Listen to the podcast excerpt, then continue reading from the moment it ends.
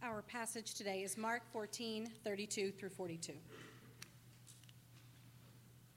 And they went to a place called Gethsemane, and he said to his disciples, Sit here while I pray. And he took with him Peter and James and John, and began to be greatly distressed and troubled. And he said to them, My soul is very sorrowful, even to death. Remain here and watch. And going a little farther, he fell on the ground and prayed that, if it were possible, the hour might pass from him. And he said, Abba, Father, all things are possible for you. Remove this cup from me. Yet not what I will, but what you will. And he came and found them sleeping, and he said to Peter, Simon, are you asleep? Could you not watch one hour? Watch and pray that you may not enter into temptation. The spirit indeed is willing, but the flesh is weak. And again he went away and prayed, saying the same words. And again he came and found them sleeping, for their eyes were very heavy, and they did not know what to answer him. And he came the third time and said to them, Are you still sleeping and taking your rest? It is enough. The hour has come. The Son of Man is betrayed into the hands of sinners. Rise, let us be going. See, my betrayer is at hand. This is the word of the Lord.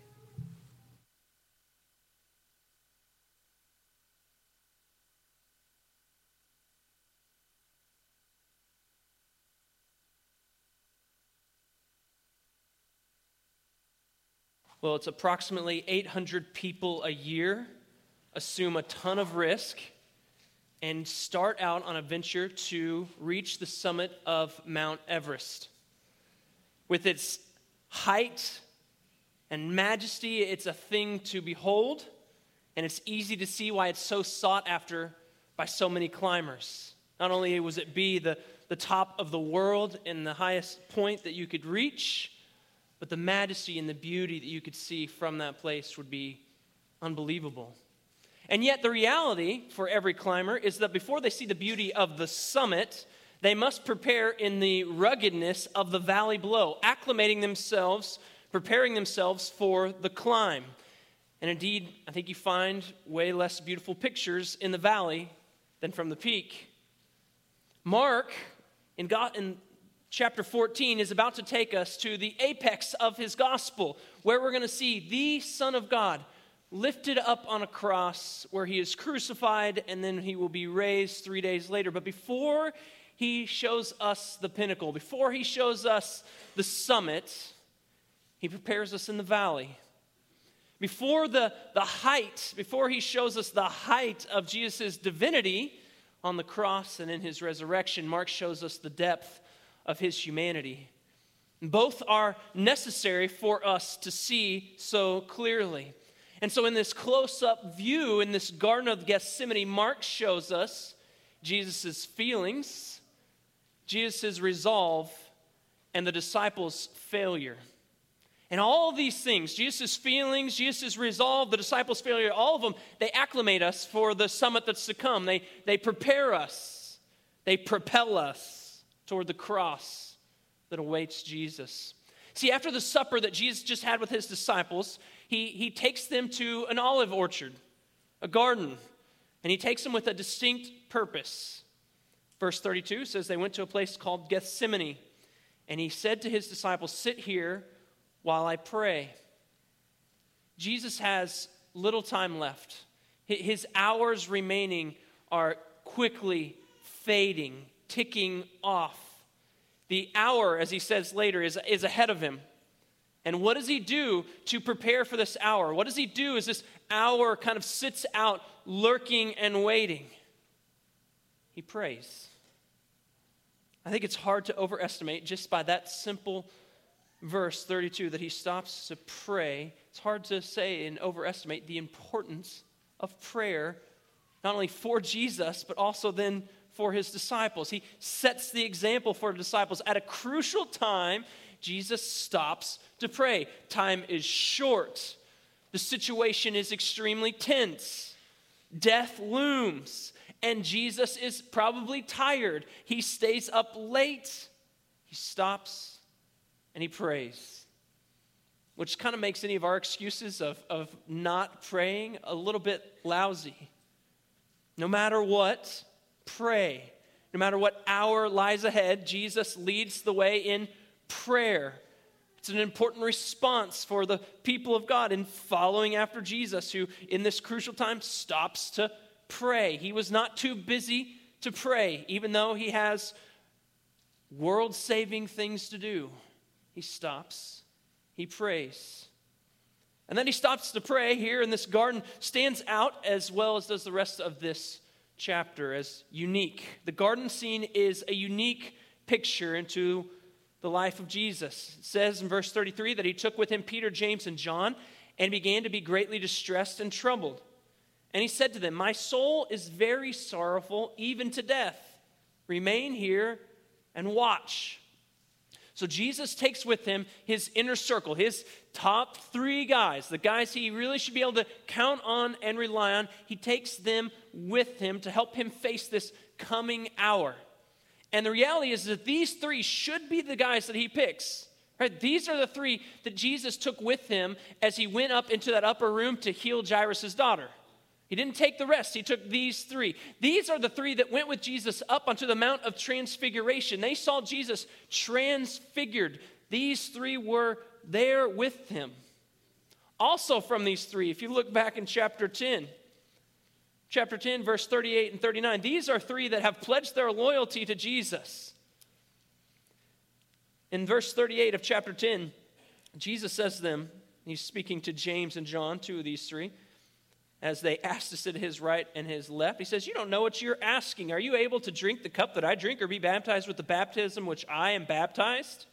And they said to him, Here it is. They're pledging to him, they're, they're able. We are able. We can do it. Peter, chapter 14, verse 31, says, If I must die with you, I will not deny you.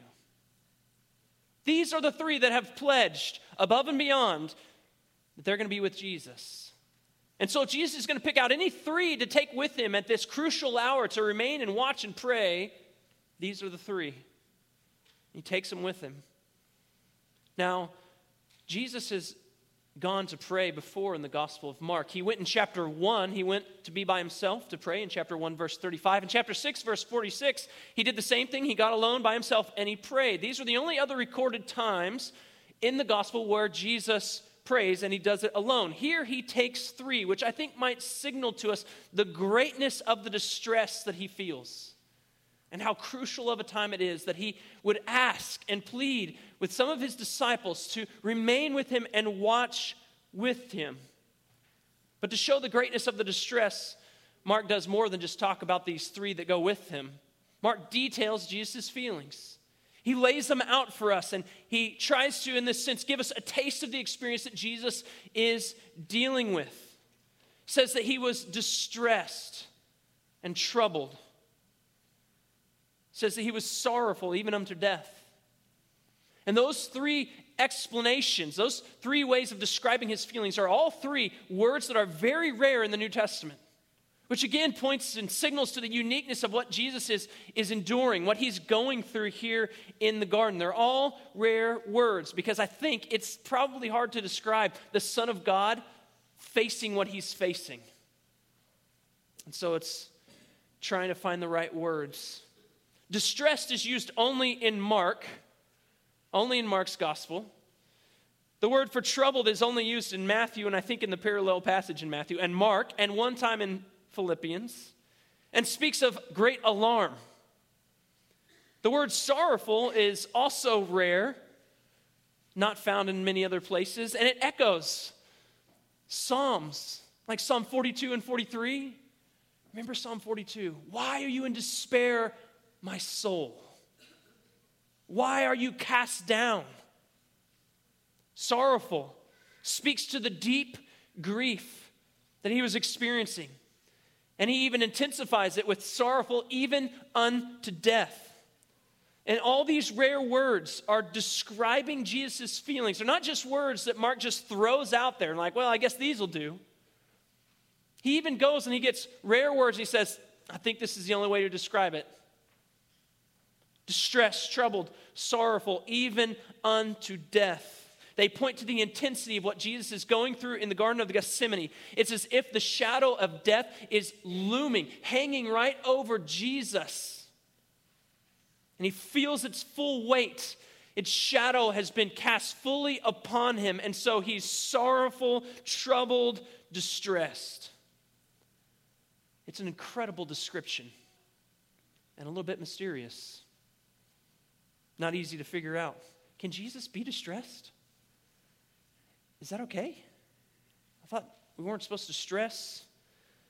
Is it okay that Jesus is troubled or sorrowful, even unto death? You get the implications of that, right? It's almost as like it would be better to die than to face what he's facing.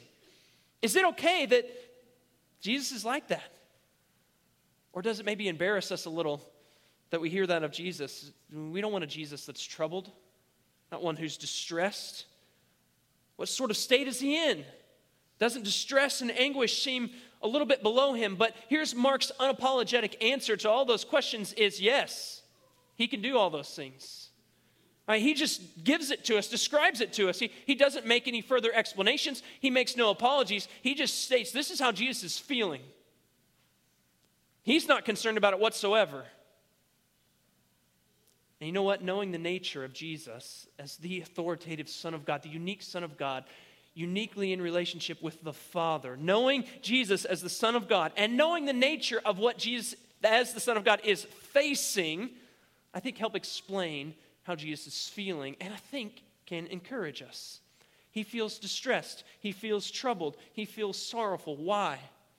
Well, in verse 35, he's going to say that his hour, he wants his, this hour to pass. In verse 36, in almost like a, a parallel fashion, he says, he prays, remove this cup. Well, the hour could point forward. If we look at verse 41, he says that the hour has come, the Son of Man is betrayed. So when he speaks of the hour, he's looking forward to his betrayal, which is going to lead to his arrest, which is going to lead to his death. And the parallel is remove this cup. Now, that's a term that's, that's full of Old Testament, Old Testament imagery. If you look in Isaiah chapter 51, verse 22, here's what we read Thus says the Lord, the Lord your God, who pleads the cause of his people Behold, I have taken from your hand the cup of staggering, the bowl of my wrath you shall drink no more. So there's a cup there. And what's the cup full of? wrath. If you look to Jeremiah chapter 25, verse 15, Thus the Lord, the God of Israel, said to me, Take from my hand this cup of the wine of wrath. So again, we have a cup, and again, it's full of wrath from the Lord. We look to Ezekiel chapter 23, verse 31 says, You have gone the way of your sister, therefore I will give you her cup into your hand. Well, what's in this cup? You shall drink your sister's cup. This is deep, that is deep and large, and you shall be laughed at and held in derision, for it contains much. You will be filled with sorrow, drunkenness, and sorrow, a cup of horror and desolation. A cup of horror, desolation. So we have all these images kind of filling into this word cup that Jesus uses here in the garden. You see, it's this hour and this cup that Jesus is facing, and it's if Jesus is tasting a, a, bit of this cup already here in the garden, as if the Father has, has taken that cup and placed it down in front of Jesus in the garden, and he's sipping it a little bit. So he's facing all of that wrath, all of that bitterness, all that God has prepared for sinners. He's facing betrayal. He's facing abandonment. It started with his disciples, but it's not going to end there. But he's not just facing those in this cup, he's also bearing them. He's bearing betrayal. He's bearing abandonment. He's facing all of this. He's going to take a cup. The cup is before him as one who is the sin bearer. The hour is in front of him as one who is the sin bearer. And notice that it's the cup and the hour that brings about so much anguish. It's not death itself, it's the cup that Jesus faces in his death. And one theologian said it this way that the thing that Christ's mind was so full of at that time was the dread which his feeble human nature had of that dreadful cup which was vastly more terrible than Nebuchadnezzar's fiery furnace. He had then a near view of that furnace of wrath into which he was to be cast. He was brought to the mouth of the furnace that he might look into it and stand and view its raging flames and see the glowings of its heat, that he might know where he was going and what he was about to suffer. This was the thing that filled his soul with sorrow and darkness. This terrible sight, as it were, overwhelmed him. Maybe you remember in the book of Isaiah, where Isaiah gets this vision in Isaiah chapter 6 of the Lord. He sees him lifted up on his throne. And do you remember what Isaiah's response is to this? We read it in Isaiah chapter 6, verse 5. He says, first thing out of his mouth, he gets a small glimpse of the Lord, and this is what he says Woe is me! For I am lost. I'm ruined. I'm undone. Why? Because I'm a man of unclean lips. Now, he immediately just identifies it. It's like it can't help but see his own sin and how wretched and awful and horrendous it is in light of this holy God. Now, it's interesting because he'd seen, chapter 6, verse 1 there, the Lord seated on his throne, because he'd seen the Lord's overwhelming glory and overwhelming holiness. He'd just seen it for a, a, an instant, just a, a glimpse, a mere vision of it. And then what does he do? He says, Woe is me for what? The, the merest sin, unclean lips, just something small. And he said, That, those unclean lips, they, they undid him, ruined him. And it would undo anyone in front of a holy God the merest sin in the shortest glimpse of the holiness and glory and of God would, would undo anyone. And what Jesus is facing isn't just the merest sin and the, a small glimpse of the glory of God. He is facing many sins, the sins of many. Luther said of Jesus that he became the greatest sinner that ever was. That's what he's facing. That's what he's bearing. Jesus is being totally exposed as a sin bearer under God's holiness. He's being exposed as a sin bearer to God's abhorrence of sin, and it threatens to undo him. And this shouldn't embarrass us, it should encourage us. Look at the depths that Jesus was willing to plunge in order to save us. See, we can marvel at the love and compassion of the Savior who will face the, the darkest night of the soul in order to save sinners. One commentator says that the wonder of the love of Christ for his people is not that for their sake he faced death without fear, but that for their sake he faced it terrified. Or another says that he grieved for me who had no cause of grief for himself. And laying aside the delights of the eternal Godhead, he experiences the affliction of my weakness. And he's displaying his love that reaches beyond the highest star and to the lowest hell. Both. And Jesus' anguish is actually can be not only explained, but encouraging. This can be encouraging to us in our anguish. Did you know that Jesus faced great sorrow, sorrow to death? Have you ever faced that? Jesus did. Are you ever been greatly distressed? Jesus has been greatly distressed. Have you ever been greatly troubled? Jesus has been greatly troubled. He can identify with us, He can come alongside us in the midst. It's really, really hard for people to understand sometimes when you're like, man, I'm overwhelmed and I don't know where to turn and no one can understand. But Jesus come alongside you and say, Oh, is it like this? Because I've been there. He can identify with us, he knows what it's like. The prince of preachers, the great Charles Spurgeon, was a man who admittedly struggled with what he called fainting fits, spiritual sorrows. Great depression is another way we could call it. And he said to believers, he said, We need Gethsemane. One author speaking from Spurgeon's kind of vantage point said that the only the God only the garden of Gethsemane can free us in our anguish. For there we don't have a general who stands in the back in safety, demanding that we weary ones charge first into the battle. On the contrary, the garden of betrayal shows us our fellow friend who steps forward to take the lead. He runs toward the fight before all of us. He faces the enemy first, so that we who follow are neither alone nor without hope. We see him sweat blood drops. We watch the cheek kisser betray his love for coins torchlight rouses the courage of the cowardly. They bind our Lord and mock him till dawn, so we can preach this Christ of the garden, and the spiritually haunted discover the God who walks their path of mental misery, who feels their pains of anguish burden, and who beckons their camaraderie as fellow sufferers who overcome. Jesus is unlike all others. There is no other that has run this path before any of us. And if you've been in those places, you have one who's already gone ahead of you and has come out on the other side and who wants to lead you and free you. So, to the psalmist that cries out, Why are you in despair, my soul? Jesus says, I know what that's like.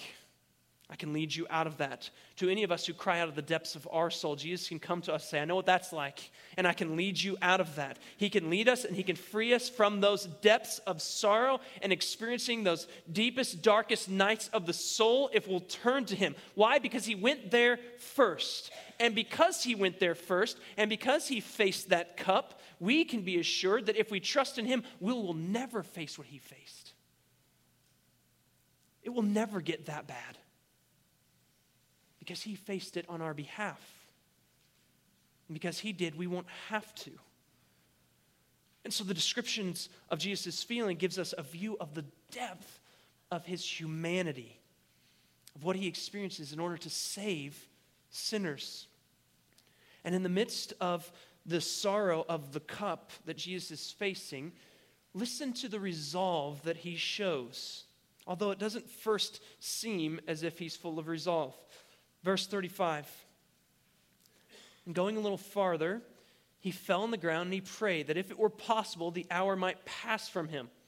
And he said, Abba, Father, all things are possible for you. Remove this cup from me, yet not what I will, but what you will.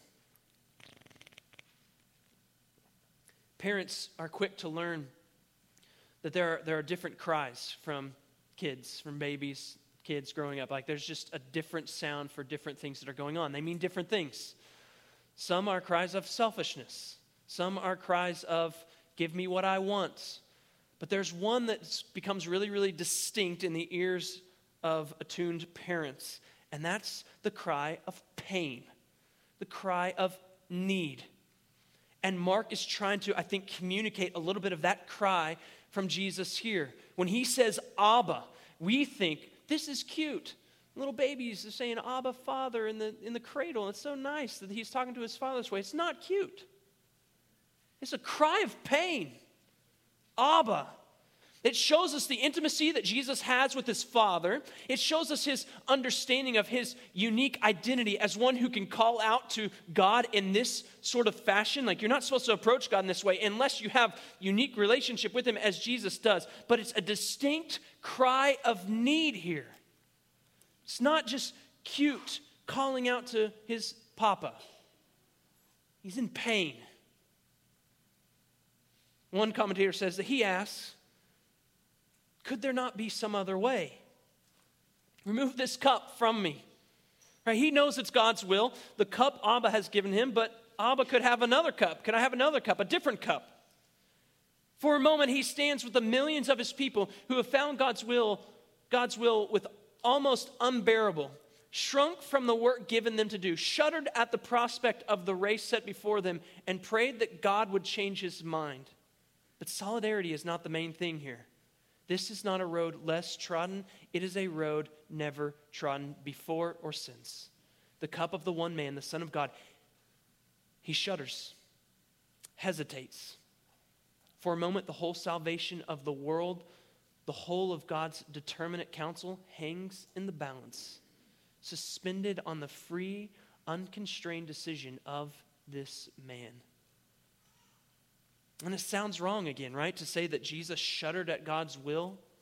But I think what we're, we're seeing is something very unique. That there's kind of two unique views going on here, and we could talk about them from different kind of vantage points. There's, there's the view from above, from the balcony where the angels sit, right? They're, they're looking down, and, and from their vantage point, from, from their view, Jesus won't falter. The outcome isn't in doubt. They know he's going to stand. They're just watching it unfold. But we're not at that view. We didn't get seats in the balcony. Like we're, we're sitting on the road, down on the ground, the lowest level. That's where Mark writes from. And from that view, what's obvious is struggle. Not the, not the end, but the, the struggle in the, in the fight during it to get to the end. There's turmoil here. And Mark writes, as it were, from the, from the road, where the outcome seems a little bit murky, though it isn't, and the, where there's great turmoil. That's what we're hearing from Jesus. And so he makes this request remove this cup from me. That's his desire. It's not a sinful desire, but look at what he does with it. Look at what he does with his desire. He says, Yet, not what I will, but what you will. He takes his desire and he submits it to the Father. Here's my desire remove this cup, and yet, it's not up to me. He submits to his Father and to his Father's will. He yields fully to him. In other words, he conditions his desire upon God's will. He says, This is my desire, but it all matters about what you will. He wields the, the weapon of prayer on his desires in order to stay in submission to his Father's will. I like what one commentator says that says Jesus is real about his feelings, but they don't control him, nor does he try to control God with them. And I think that this isn't a passage primarily about prayer, but it has a lot to teach us about prayer, right? And there's a good thing about prayer. He is real about his desires, but they don't control him, and he doesn't use them to try to manipulate his father. His desire isn't bad, remove this cup, unless that desire becomes an ultimate desire where he says, remove this cup no matter what, demanding it, or placing it as a higher thing than the father's will, and he refuses to do that. He denies that temptation three times, we see. He won't do it. But indeed, his remove this cup should not be read apart from the rest of his prayer. Yet, not what I will, but what you will. And so think of it. Jesus has this desire. He takes it to the fire and to his father in the midst of this great sorrow, desire not to drink this overwhelming cup full of his own father's wrath. Jesus shows resolve that no matter what, what you will is what I want. Not what I will, what you will. That's what I'm submitting to. That he has the desire not to drink of that cup shouldn't surprise us, but nor should his resolve in the midst of looking into that cup and saying, Yet not what I will, but what you will. His commitment to the Father's will is evident and has been evident. He came, he was born. Right? He then carried out the ministry that the Father had set before him. He went to his baptism where he identifies with the sins of the people, where he identifies with his his own nation. He, he is tempted in the wilderness. He carries out a ministry. He's transfigured on the mountain, and he didn't remain there. He could have just like, let's just this is this works. Let's just stop this thing here. He doesn't. He comes back down because he knows he's got something to face still. He does all these things because he is committed to faithfully carrying out his Father's will. And Jesus wants the Father's will, even if it means he's going to drink down the Father's cup of wrath all by himself. He says, That's the will I want, if that's your will. Now, Jesus knows as he prays that the only way for this cup to be removed isn't for the Father to take it away, but for him to drink it down. Right, the only way forward is, is through. You've probably read that book when you, you, to your kids were going on a bear hunt. It's like there's grass, can't go over it, can't go under it, got to go through it. I think that's right. And then there's water, there's everything. And you don't go around it, you, you go through it. And that's the way to deal with this cup. There's no way around it, over it, under it. You're like, there's no other way. The only way is through it. The only way is to drink it all the way down. And Jesus came to serve and to give his life as a ransom for many. He is going to go through this cup. That's why he says, Yet, not what I will, but what you will. So he shows us his resolve. as he faces this cup that's overwhelming. It's a cup that he faces alone. He asks his disciples to remain and pray. They're sleeping. He faces it by himself to drink all this cup down alone. And Mark makes this evident by spending a lot of the time from the garden scene not focused on Jesus, but on the failure of his disciples. Listen to verse 37 and 38. And he came and he found them sleeping, and he said to Peter, Simon, are you asleep? Could you not watch one hour? Watch and pray that you may not enter into temptation. The spirit indeed is willing, but the flesh is weak. Now, perhaps the uh, happenings surrounding the, the Passover celebration and them kind of coming in and out of the temple and being uh, harassed all week by various groups from the Sanhedrin uh, and the actual meal that they just enjoyed with Jesus in the upper room where they had some bread and some wine, maybe they're a little bit weary. Right? We're tired, we've had a lot going on. So maybe they could have blamed that and said, well, if you wouldn't have filled us full of this wine and bread, Jesus, we would have been a little bit more awake and aware when we were trying to pray. But Jesus gives the reality of their sleep.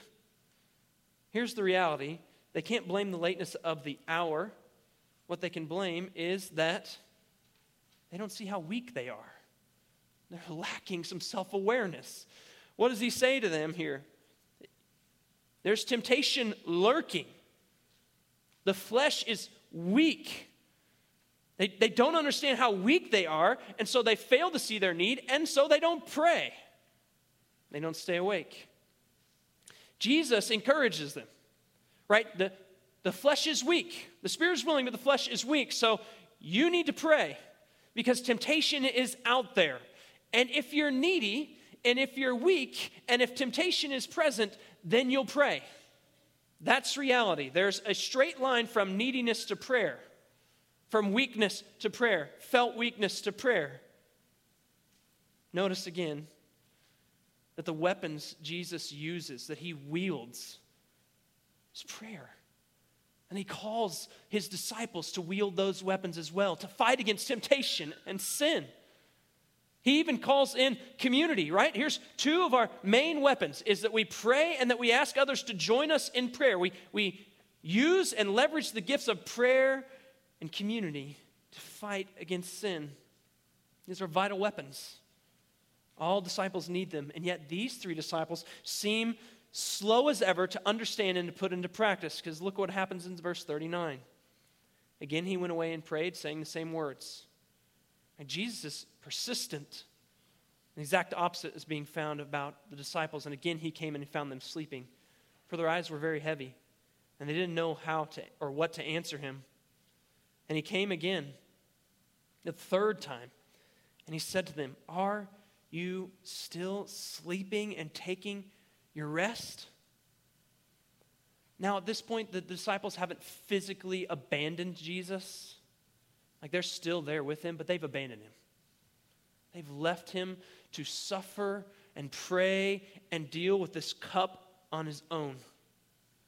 In Jesus' darkest night, they let him fend for himself. He's facing something indescribable, an indescribable weight. The cloud of death is hanging over him at this very moment, and his closest friends, those he's trained for three years, failing him. And their failure doesn't really seem that bad, does it? I mean, it's not like they're, they're not denying him at this point, they're just sleeping. But it's a failure nonetheless. And while they're sleeping, Jesus was praying. And did you notice that Jesus' prayer got answered? Look at verse 41. It says, Are you still sleeping and taking your rest? He says, It is enough. The hour has come the Son of Man is betrayed into the hands of sinners. And here Jesus has his answer from his prayer that he prayed Father, remove this cup from me, yet not what I will, but what you will. What's the Father's will? You drink the cup. That's the will. This is his answer from the Father. He didn't receive it audibly. He rises and he's betrayed. So he knows this is what's going to set in events, this is going to set the course of events rolling to lead to my arrest and to my death. That's his answer from the Father. And he's resolved to face it. He takes it as one who is in the midst of his failing disciples, his betrayer, also one of his closest followers, is approaching. Jesus steps forward and he says in verse 42, seemingly content to receive the Father's answer as is, and he says, Rise, let us be going. See, my betrayer is at hand. Now, the disciples' failure at this point is, is shocking. The betrayal that's to come from Judas is appalling. But what both of them inevitably do is propel us forward to the cross. And with their failure in his face, Jesus doesn't turn to them and say, Get your act together, or we'll never make a band that's worthy of following when I'm done with this cup. He doesn't say, Would you show some promise so that I could have a little bit more courage as I take this on? Jesus shows in the face of their failure that there's more to it than that, that his love is deeper than their performance. He shows that because of what he's about to do, what he's about to take on their behalf, that in him there's forgiveness, there's room for even the deepest failures. So he says, Rise, let us be going. He faces it nonetheless. And because Jesus goes to drink this cup, is the very reason he can do this. The reason he can extend forgiveness is because he drank the cup. The reason he can say, Rise, let us be going to the failures that are around him, and he can go face his betrayer, is because he is resolved that that cup that the Father has placed in front of him is one that he's going to drink all the way down so that he can offer forgiveness. And so, what I think happens is, let us be going become some of the most beautiful words in the Gospel of Mark. In light of all that's around him, in light of what's in front of him, to say, let us be going, is beautiful. Shows us again the authority of the Son of Man, who will take the cup from those it would drown. The Christ of the garden is the Christ we need, the one worthy of following and worshiping with all of our lives. Let's bow our heads and submit fully to Him again.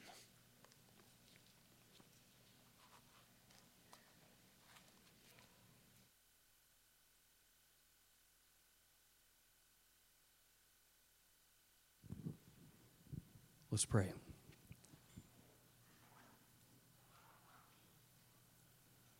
Jesus, this, uh, this has been a heavy message